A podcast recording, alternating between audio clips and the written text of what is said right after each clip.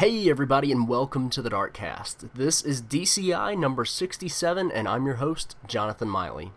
In this episode, Brian gets to talk to Colin Day, who's the developer behind Rogue Wizards. Rogue Wizards is a top down turn based roguelike RPG uh, that's currently in the middle of its Kickstarter campaign and doing great. It looks really fantastic. Unfortunately, I couldn't make the interview, but Brian did a great job, so thank you, Brian, and thank you, Colin, for being such a great guest. If you'd like to find out more information about Rogue Wizards, then check out the show notes to this episode on darkstation.com. If you'd like to find out when other interviews like this are going up, then you can follow us on Twitter at darkstation underscore com, and you can always subscribe to the podcast on iTunes, we're the Darkcast. While you're there, give us a review and let us know what you think of the show. And finally, if you'd like to send us an email, you can do that at podcast at darkstation.com. As always, thank you for listening. Now on with the show.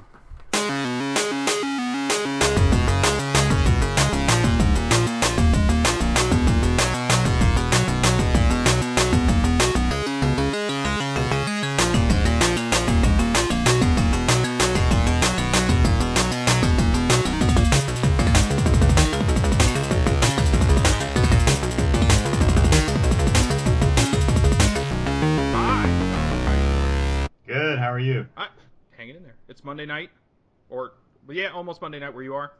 You're in San Francisco. I'm in Florida. Let's let's do this thing, man. Why why you're you're doing Rogue Wizards? That's the game we're gonna be talking about. But first, foremost, uh, who are you? Uh, my name's Colin Day. Um, I'm the founder of Spellbind Studios, which is an independent game developer in San Francisco, uh, and we're working on the first project called Rogue Wizards, uh, which is a fantasy roguelike uh, role-playing game with uh, some town building and procedural environments that is coming out for uh, desktop and mobile platforms in 2016. Neat. Okay, so looking at prior to Spellbind Studios, I see that there's this huge resume of fantastic names on it. Can you just run us through just a little bit of what you did before you started this? Sure. Yeah, uh, I've been working in the as a programmer in the video game industry for almost 20 years now, um, and I got my start uh, working on this game called Nox in the town that I went to college in. Um, and the creator of Nox is Mike Booth, who has since gone on to found Toro Studios and Left 4 Dead, so he's kind of this no name in the industry now. Um, but that's really where I got my start uh, because like I love doing role playing games. And there just happened to be a guy building role playing games in the town that I was in.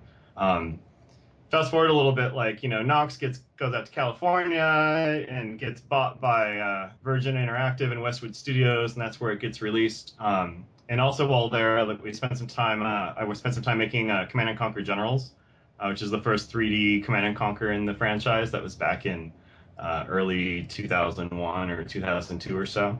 Um, after that, I moved up to San Francisco to work on uh, Diablo 3 with the Blizzard North guys in San Mateo, and spent a few years doing that um, on that project uh, before they closed the studio down and moved moved Diablo back down to Irvine, uh, which is really where I just moved from, and I didn't want to go back, so I decided to stay in this area. They just did it And, to uh, you. That's what it was. Yeah, well, you know, it's like you know, pick up your whole life, move over here, and have great good time for a couple of years, and then it's ah, nah, you want to move back here? I'm like, nah. I'm good, guys. Uh, but I did follow the, the founders of Blizzard North, which is uh, David Brevik and Erich Schaefer, Bill Roper, and Max Schaefer, over to their new company, which was Flagship Studios, uh, where we put out Hellgate London there. Uh, and after that, continued uh, with uh, some of the Dave Brevik, who went on to be the CEO of Gazillion Entertainment, where I was the lead programmer on Marvel Heroes. Okay, yeah, we actually MMO. talked to him. I want to say right before they rolled out um, 2015. Oh yeah, yeah, Yeah. it was a big push 2015. I'm totally still following what all the guys are doing down there. I just went down to to go meet everybody for drinks last week. It's pretty cool. The project's still rolling, rolling good. Yeah. Oh man, it's it is rolling real well. I had a lot of fun with that. I I did got the I did the review of the first time around, and so Oh, when yeah? I came back and I got to talk to David and and kind of see all the new stuff they were doing, I kind of went in for a second dive, and I I probably put around uh, just about 30 hours in the first time. Uh, by the time I ended up stuff, I think my Steam counter's at like 120. It's it's a real Yeah, deep hole to fall down. For these for these big MMOs like that, you know, I mean, we spent four years making the first version, right? Um, but you got to come back because they, they can continually evolve and change. So, and that's one thing that's really cool about just kind of games in general right now, right? Like people are releasing all sorts of stuff, and then like they continue to get updated with the fans, which I think is fantastic. that's probably one of my favorite things about all the online games is the fact that they can keep they keep adding on, they keep um, like just just making that value proposition so much better. And when you have something, especially like Marvel Heroes, where uh, the barrier to entry is absolutely nothing, that the only place you can go is up, and and you, people can decide how much they want to go in for, and that's yeah. it's such a great thing. It's fantastic. I really love it. It was a really fun project. I had a good time working on it. Favorite hero?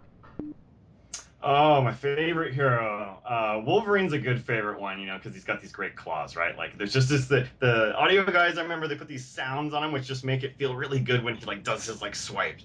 Did they use like, like what were they using like celery or something? Like, what's what's the craziest thing they what's added up with celery to make it? Yeah, yeah. I, I love all the foley stuff. I'm like, I don't how did it do it? Yeah, actually, I don't know how it got made. I just saw it when it went in and was like, ah, this feels awesome now. it certainly sounded great, and he is a blast to play too. Um, so with with Spellbind, um, how long have you guys been around? Obviously, this is your so, first game, so not not super long. Sure. Yeah. Spellbind. Uh, so what I did is after four years uh, as a lead programmer on Marvel Heroes, uh, I really wanted to go out on my own. So I, I left the company um, and started uh, Spellbind Studios on my own. Uh, and that was in June 2013. So it's just been a little over a year now. Oh, okay. And, uh, the company is uh, primarily just me. Like that is like I am the one who does all of the programming. I do almost all of the design, um, all of the early versions of the game. Like I drew all of the art myself, and I'm putting all the music and sound effects, and then I'm getting from libraries and other and other people around. Um, but then I just recently, in the past uh, few months, like now I, I, contract with a couple of artists. So I have a part-time artist. Uh, his name is Alex Madrigal, who uh, who draws virtually everything in the game uh, and another part-time animator, uh, Aiden Scott, who brings everything to life uh, with all the uh, spine animation. It's called. Um, and then I have uh, my brother-in-law Clay Retzer, who's worked in the industry uh, for a number of years, back at New World Computing on big titles like Might Magic and all this stuff back then and uh, he offers a lot of design feedback and we go ideas we go back and forth. He gives me a lot of testing stuff. So it's kind of the four of us that are sort of collaborating to make this happen. But i'm the only guy that's working on this full time and it's just i live and breathe like rogue wizards every day all day. So while, while you're breathing it why don't you tell me about it? Because i'm looking at a lot of these pictures and it looks crazy. Yeah. The, uh, the art is great but this there's there's uh, we have like tiles that we're walking on. There's enemies all over the place. I I bet there's loot because there's all this stuff scattered yes. across the bottom.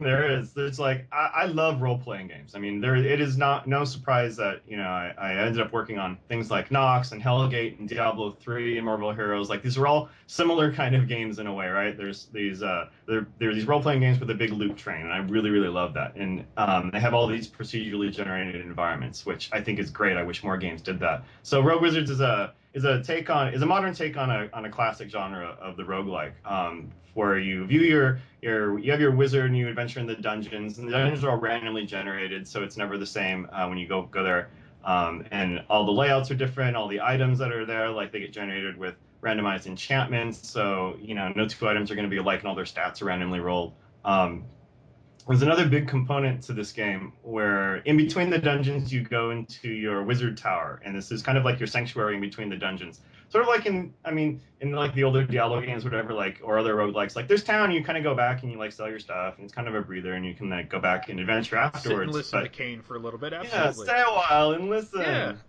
classic. Um, that never gets old. it never does. But in this one, like you get to you put the town together yourself, so it's kind of like a little simulation mode, but it's it's not it's not like a Sim City or any of that kind of stuff. But you kind of have you have this god's eye view of your town, and you get to build structures on there, and the structures are really an extension of your character. So where um, whereas before, like you would be adventuring the dungeon and getting items, and that and you get skills and new magic or whatever, and that and that is your whole of your character. Like your character really um, more also here in the in the town that you build. So you can build a vendor, and they'll have new loot for you to, to acquire, and you can sell your old stuff, and you can upgrade those vendors. But you'll also be building other kind of structures that enhance your your experience in the dungeons, such as like the there's these magic altars, so you can like permanently level up like all of your fire magic or all your ice magic. Um, and you can construct these other like material uh, generators in the town, which sort of extract like you know arbor extract and, and aqueous essence like from the earth, which is the economy of the magic spells. Um, so it really kind of like between that and your items, like it really kind of represents like your whole whole character, and that's the core game loop. Is you build all this stuff in the town, so you can go into deeper dungeons where you can find more cool stuff, and go back to towns, so you can build more cool town. You just kind of do that cycle for a while, and that, that's the core of the game. Is there? I, I'm a dude who's really into lore, like crazy. Uh, More ridiculous, the better. Um, what's outside of being an awesome wizard with your own town? What's what's kind of driving you down into this dungeon? Yeah, so a lot of that still hasn't been fleshed out yet, but the the basic idea is that there are all these uh, like rifts in space that have like opened up all the, all over the world, and um, your job is to go find out like, well, what are these things and, and why are they here, and ultimately, I hope you know how to close them. Um, but you don't really know anything about it at, at the start of the game. So when you start, you start the tavern, and all it says is, you know, go to the tavern for leads, see if you can figure this out. And as you progress, the- adventure fair.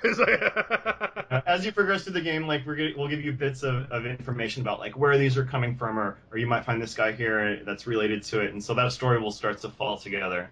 Um, but it's like I said, this is this is an early uh, alpha of the game right now, so not all of that is in place. Um, plus, we got to leave something in there for for you guys to discover in the future. yeah, absolutely. Now that uh, specifically about the art style, I mean, it looks, um, it looks awesome. Uh, it's kind of cartoony. The dude looks kind of young. Um, Mhm. Is he coming at this kind of like Sorcerer's Apprentice way, where you know he just kind of stumbles into this? Um, and Yeah. So like you're, you're a boy wizard going going through this, and that's Okay. like I've always uh just I, I always as I ever since I was a boy like I was just I wanted to like be able to do magic right so um what better way to kind of do that like now because now I can right like now I can actually you do do not that. have to explain that to me. I live in a house with a person who is still waiting on their Hogwarts letter. So that's. I, I'm It'd so- all up in the. It, it would be just cool to do magic. Yeah, I mean, I just love magic, and so like the the point of sort of the character in this game is one of the things I never really liked in uh, some of the older role playing games is that you have this character class thing, which just you know you have to do at the very beginning of the game. It makes a huge difference of what your play experience is going to be like. You're like, oh, did I choose the magic user? Did I choose the warrior or whatever? And like, which one should I have done? What would I like better? Um, so far, like I'm kind of shying away against uh, character classes. I just want to have you know your character. It's just because it's kind of like older Ultima games. There's like the avatar, right? Like, and you can just use everything. And like, I don't care if you're a wizard. You can use a sword and a shield, and you can still shoot your lightning bolt, and like that's all fine with me. like, because it's just fun to do all that kind of stuff. Wha- Whatever, whatever you're cool with as a character, if you want to go in that direction, that's awesome. Yeah, you know, so the player, you know, can. There's nothing in the game that you won't be able to experience and have have fun with, and you won't feel like you ever made the bad choice. Is it Um, only is it only you going into the dungeon? Um, are, can you bring a friend? Is it AI? Yeah, so you start off like on your own, and in the game right now, like you will find uh, sometimes on different floors in the dungeon, you'll find other uh, wizards in there and other followers um, that will join forces with you, and then they'll do battle with you for a while. And uh, they're controlled by AI, and they'll go around in the dungeon and they'll help, uh, you know, destroy the monsters and stuff, and, and they'll last with you like through levels. Um, and one of the things I'd like to do in the future is like you know they can come back to town or maybe you build a structure in the town where you can recruit more of these guys right? So you can like pick hey i want you know this wizard to come with me in this dungeon or this warrior to come with me on this one or or something like that. You know whatever you want whatever you needed to sort of you know customize that that dungeon experience is sort of in, in the future goals. But right now you just kind of find guys randomly around there and they follow you around. That's cool. I mean, hey, you're not trying to kill them so obviously Yeah. something cool is going on. Um, okay, so I'm looking at some of these pictures. I noticed that some of this loot has a purple sheen to it. yes I- those are magic Oh, okay. All right, good. Yes. Yeah, now we're talking. So, what, like, uh, like, walk me through. Like, so, number, first off, what's, where's the roguelike part of this? Is it only in, um, in kind of the, the, the procedural dungeon design? Um, are you, if I die, do I lose all this and have to start over?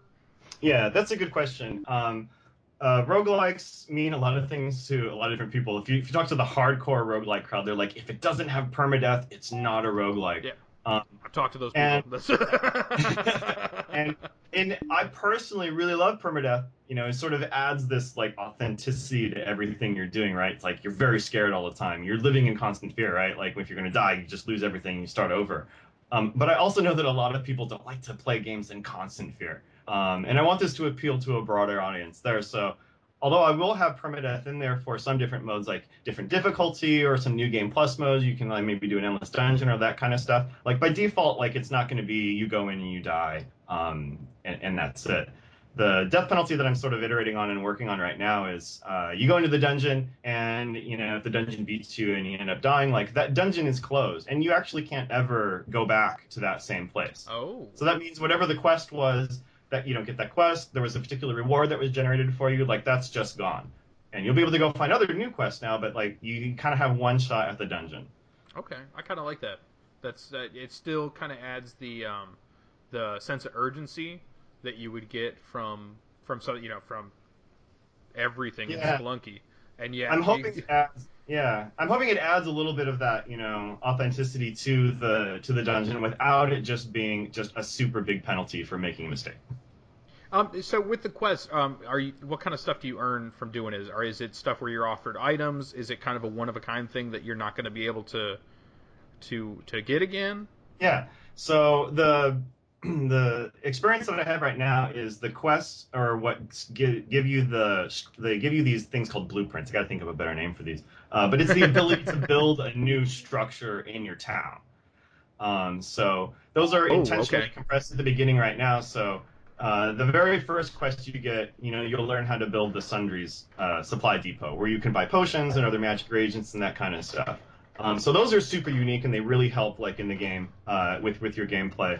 Um, in the future, like there'll be other stuff that you get in the quest, like um, there'll be some really fat loot that's generated at a much higher level, at a higher quality with a lot of magic stuff, and those are the things that will be that will never kind of turn up again. Um, but the uh, the blueprints, like they'll show up, like even if you fail the dungeon, like okay, so you don't get to do it that time, but that blueprint will come up again, like in the loot rotation, and you'll be able to eventually eventually be able to get those ones. Yeah, you're not permanently um, locked out of something in your town. Yeah, no, you'll you'll never be permanently locked out of that. Like you'll they'll always come up in the quest, so you can ha- you can eventually get that. There's also a very very small chance, like as you're adventuring in the dungeon, that you also just might happen to find something that enables you to build a new structure from just a regular loot drop, but it's a very small chance. Not a problem. Uh, okay, so let's see here. Here's a lot. Let me. Okay, so you from from the notes that I have here very to sound very studious right now. Uh, from the notes that I have here, it says that you're you're actually developing this for PC, Mac, iOS, and Android all at once. Yes. How crazy are you? Uh, yeah, totally crazy.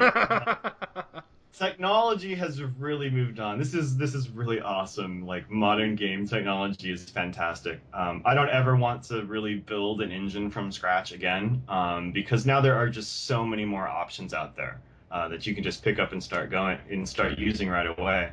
Uh, so for this game, I'm using Unity, and Unity goes to PC, Mac, you know, Wii, PlayStation, Xbox, like everything. I've heard that it's uh, not very, I, it's not a big stretch to to get it synced on all that and have it running on everything at the same time.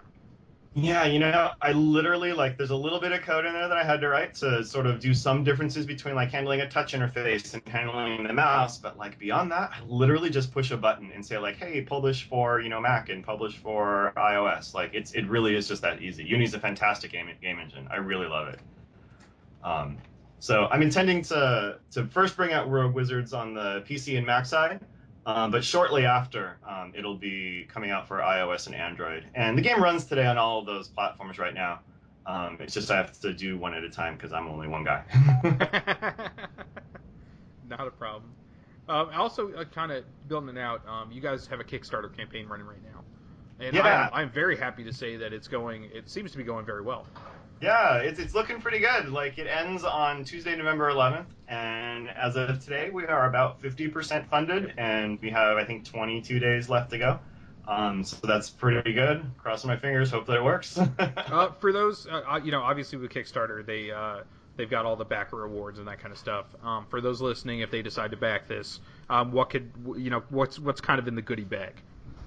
So uh, in the reward levels for the Kickstarter, um, you can pledge at fifteen dollars, and that'll get you uh, the basic game. um, on the on your your choice of, of, PC or Mac, and there'll be DRM free options for that as well. Um, as you go up in reward tiers, uh, you'll get uh, access into the closed beta. We're giving away the digital soundtrack. We can get your name in the credits. Um, you go up a little bit higher than that, we'll start to offer some exclusive backer items. So you'll they'll uh, there's like a set of a set of loot, which is like armor and some swords and daggers and stuff that will appear in your game uh, as part of the uh, regular loot tables. Um, even higher from that, there's a, a, backer pet, which is a little dragon whelp, which we're uh, enlisting the feedback from the fans in the community to sort of guide its design so that we make the, the dragon whelp that they want.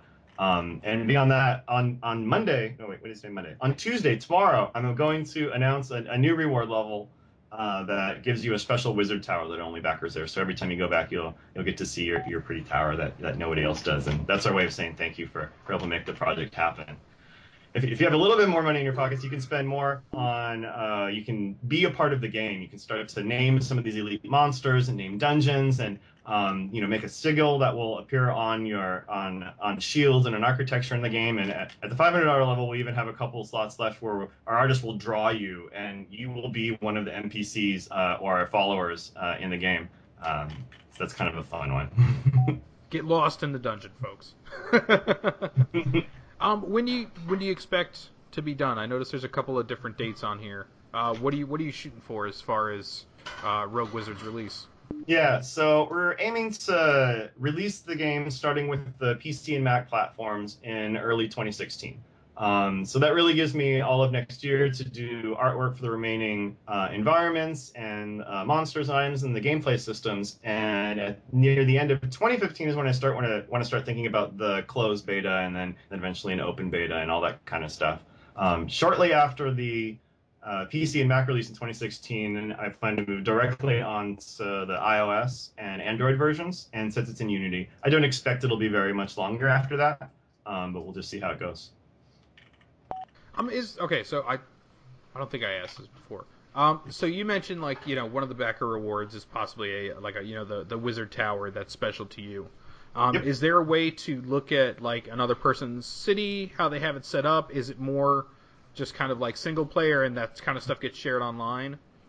Yeah, right now it's a single player game, um, and if there's enough interest, one of the as of un, as of yet unrevealed uh, stretch goals for the Kickstarter involves some of those kind of multiplayer features where you could. Um, what, I, what I'd like to do is have a couple people play um, you know, you building your tower online, and then we would store your data in the cloud. And then it'd be cool if, like, you know, you, you were on my friends list or something, and then I could go look at your town, or your wizard could come with me and adventure in the dungeon, you know, off while you not necessarily while you're online. Um, so sort of like interconnect the town, and maybe you can help each other's town, or maybe, maybe your, the wizard will take some rewards out of that back to that guy. So there'll be a benefit to doing that stuff. Um, but right now I'm focused on the base game, so those are those are kind of stretch goals that I'd like to do um, after what I get. I, I, think is the the minimum necessary in order to make this a, a compelling single player experience. And I want to do this other stuff on top. And that's that's what the the money that you're asking for right now is going to. This is going to make it, uh, you know, kind of the, the the game that you foresee it should be. Yeah, correct. Like the, the base level is going to get the the single player game around three or four environments or so. There'll probably be around 20 monsters. You know, there'll be dozens of items, lots of enchantments and all that stuff. Um, and then, you know, if I have enough uh, resources uh, and, and, time, like I'll just you just add more stuff on top because that's the way these things work. It, it's it's just more fun when you all the gameplay systems interact with each other. So. Um, because of the, the procedural nature of the game, like it's really easy to add in new material that just spreads across like the entire uh, entire content of the whole game. So we can make as big or as small as game as we want, uh, and the more layers you put on it, just the, the better and deeper, rich, and richer the experience is. Excellent, excellent. Um, Jonathan normally has a sad question that he asks right now, but you guys are doing real well, so I think I'm going to avoid that uh, because that always brings us down. And you know, I'm good. Uh, he's not here. His tooth is hurting. We'll we'll let him be sad on his side of the world there. Okay. Um, uh, but otherwise, I think I'm done with like kind of the main game questions. I'd, I I want to move on to what we call our end game, um, mm-hmm. and that's a, a questionnaire, um, very similar to kind of what James Lipton likes to ask at the end of his Inside the Actor Studio. So it's more personal look.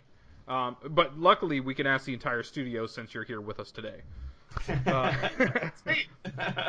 uh, start, and I expect some really good answers because you are a fan of RPGs. So I, I want to see how far deep down this rabbit hole we can go. Uh, so, uh, question number one: um, Who's your favorite video game protagonist? Favorite video game protagonist? Yes. Um, that's definitely the Avatar. Like the Ultima series is my hands down favorite series. It's what got me into role playing games, and so like the Avatar, like specifically when I when I talk about the Avatar, I think of like Ultima Four, right? It was this groundbreaking game where it's like all of a sudden the point was not to go kill the bad guy or rescue the princess or do any of that stuff. It was like to be virtuous. And like that is super unique. And the fact that the game, the entire game is built around being a virtuous uh, you know character in order to, to complete it like is just totally awesome. There's nothing else like it. There's not and that's really cool. So side question to this. If you could put it into a percentage how much of richard garriott's space flight do you think you funded oh, lots. Oh my god. I've bought every single Ultima game, every expansion, all of these other weird ones that go along with it. Like, yeah, I, have played them all. uh, uh, flipping the first question Who's your favorite antagonist? Antagonist. Uh, Uh, I'm trying to think for role playing games. Let's see. This is this is m- mainly what I play. Um, Hmm. Oh, I have to think about this one for a minute. All right, take your time. Yeah, the uh, man, I like this stuff in the Ultima Series, but that was that was old. You know, I played a lot of the Diablo stuff. Like, and Diablo was kind of a cool antagonist, but you know, he didn't really have a lot of personality. He just kind of looked cool. and You just kind of beat him up. He growled um, a lot, lots of fire. He did, he, he did growl a lot.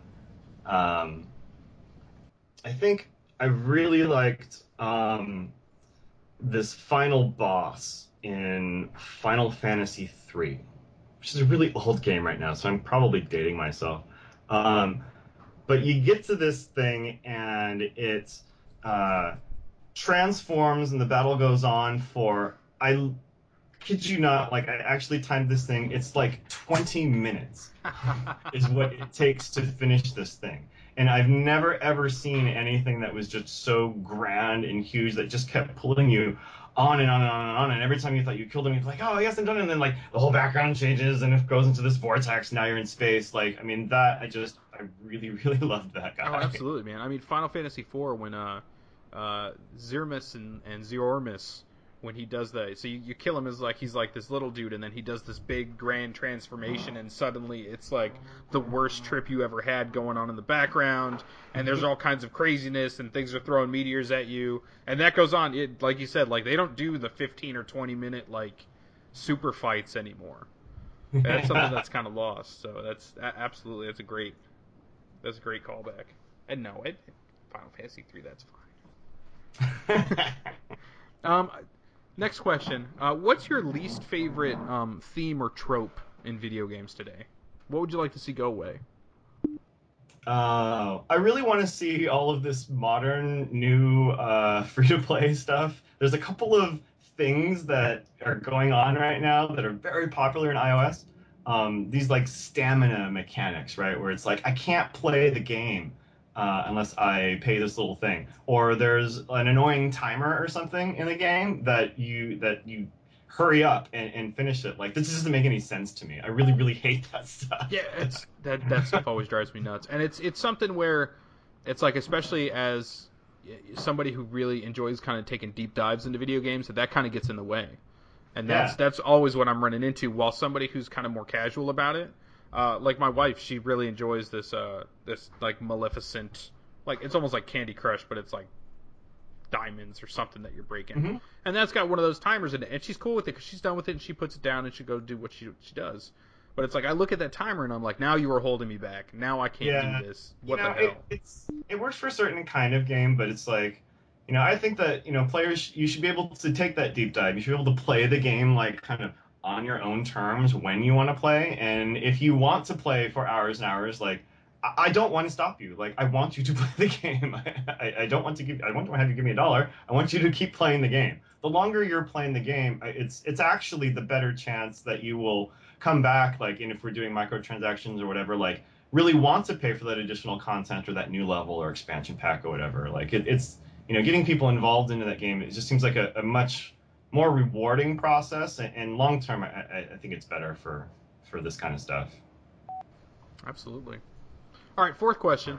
Um, and now, for for those of you who aren't on my side of the computer, um, Colin actually has video right now, so I can see him. I'm at an advantage. Behind Oh, you, Colin.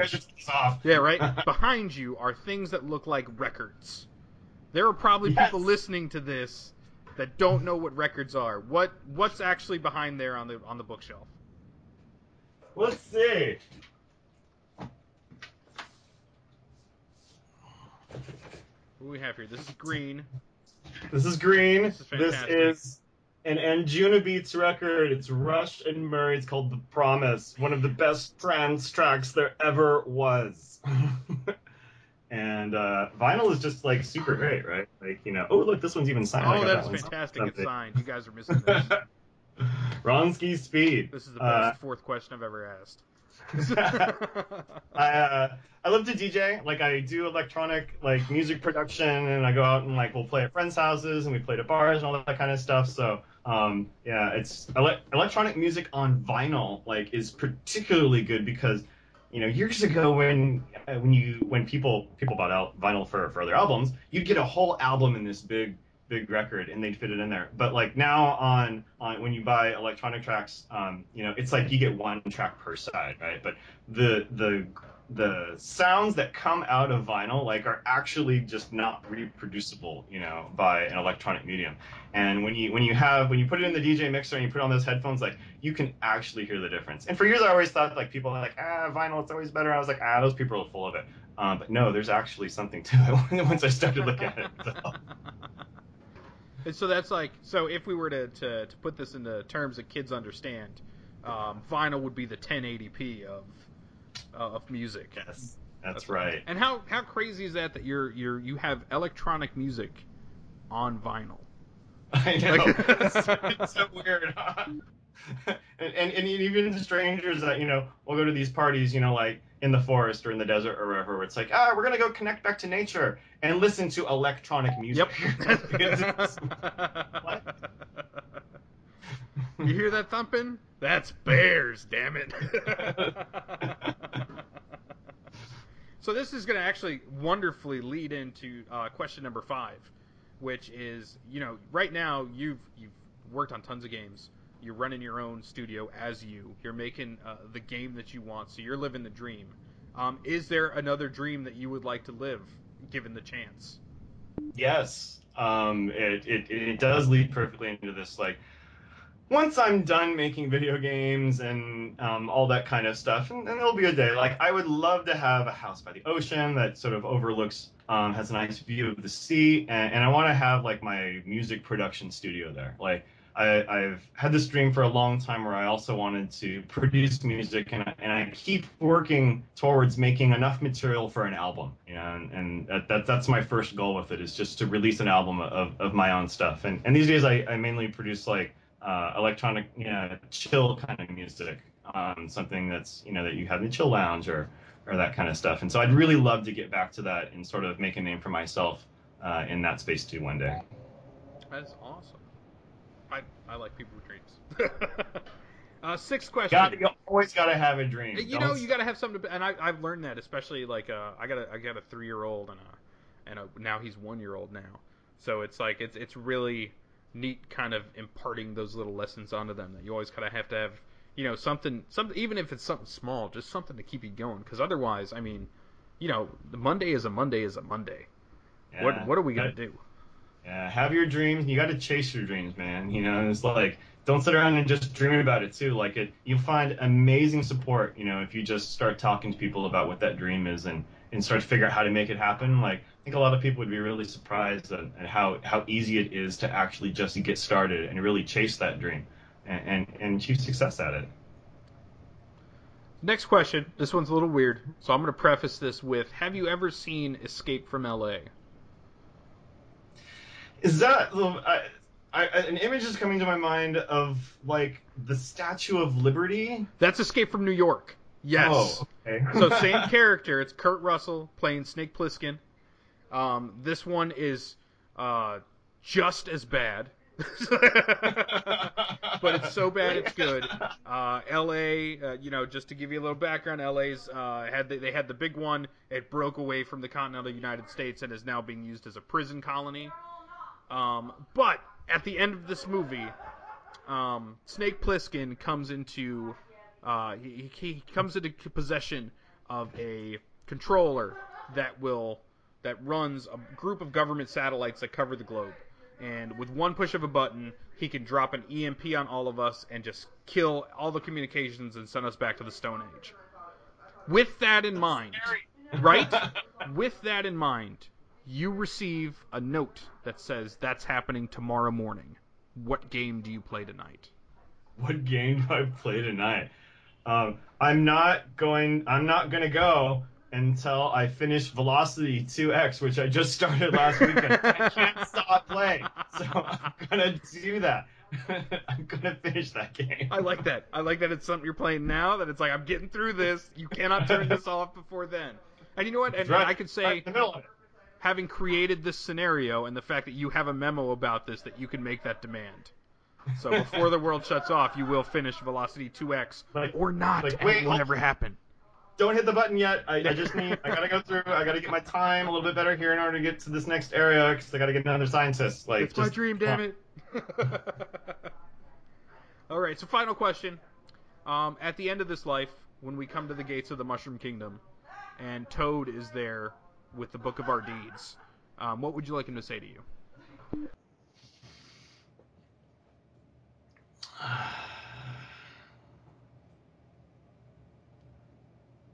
Huh. I want I want him to be welcoming me into the next grand adventure that I can't even understand yet, um, but that I am really, really hoping and is out there, and I think it is.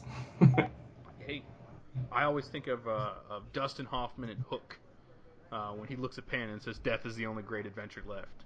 And so hopefully I've got a whole lot more before then, but absolutely, you know, take me to Neverland. I'm gonna do everything that I can in this life to enjoy and make the most of it. Um, but I, I, I hope that there's another thing after this that that would just that'd be that'd be cool, right? Like that would be super cool. It just gotta be. Colin, thank you very much. Um, before uh, we close out this shindig, why don't you tell our listeners one more time where they could find out some information, drop your Kickstarter page, final bits of knowledge, go. Sure. Uh, just visit uh, roguewizards.com. It's you can find all the information about the game on there. We have the launch trailer. There's links to the Kickstarter. Um, we have an active green light campaign on on Steam. You can help vote for the game and get it on Steam. And we will always keep Rogue roguewizards.com up to date with all of the latest gameplay info and screenshots and, and everything. So just check it out, roguewizards.com. Colin, thank you. You're a gentleman, a scholar, a fantastic uh, purveyor of fine RPGs, and one of the men responsible for sending Richard Garriott to space. It has been a pleasure. Thanks very much, Brian. And as my wife said, you wear a hell of a hat.